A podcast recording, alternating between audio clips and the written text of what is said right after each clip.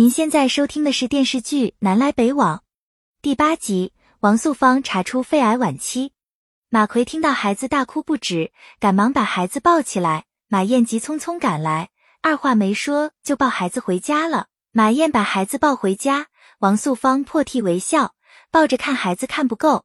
就这样，马奎收养了这个弃婴。转眼到了1979年，姚玉玲看到汪新家晾衣绳上的裤子掉了一个口子，就主动拿回去缝上，他把裤子还给汪鑫，才知道那不是汪鑫的。牛大力承认那是他的裤子，姚玉玲大为恼火，埋怨他不该把衣服晾到汪鑫家晾衣绳上。牛大力也不生气，只是不停的傻乐。他看到姚玉玲帮汪鑫缝衣服扣子，就故意把自己的裤子晾在汪鑫家绳上。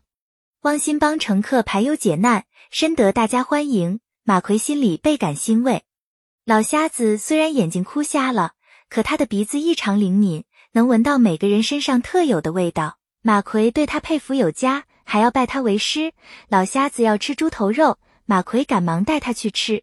牛大力发现汪鑫经常和马燕在一起，姚玉玲也频频向汪鑫示好。牛大力怀疑汪鑫脚踏两只船，就来找汪鑫理论，还威胁恐吓汪鑫。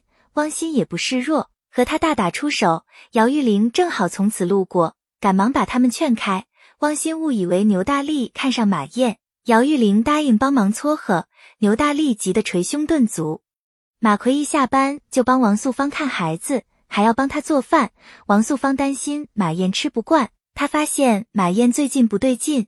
汪鑫来家里的时候，他眉开眼笑；汪鑫几天不来，他就魂不守舍。马奎也觉察出端倪。小温州在火车上兜售墨镜，他讲得天花乱坠，吸引了很多乘客争相试戴。马奎让乘客回到自己座位上，涉嫌投机倒把，把小温州抓起来。汪鑫当场向马奎提出质疑，还搬出国家11届3中全会上关于时间是检验真理的唯一标准的精神来说事。陆红星也觉得这不算投机倒把。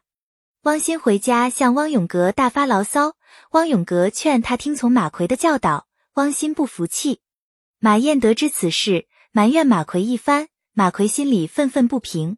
牛大力和姚玉玲一早同时收到2句情诗，牛大力来找汪鑫请教，汪鑫也说不出1、2、3。蔡小年从此路过，他认准这是姚玉玲写的，还给牛大力出主意，静观其变。等姚玉玲再次主动出击，牛大力以为姚玉玲对他动心了，开心的欢呼雀跃。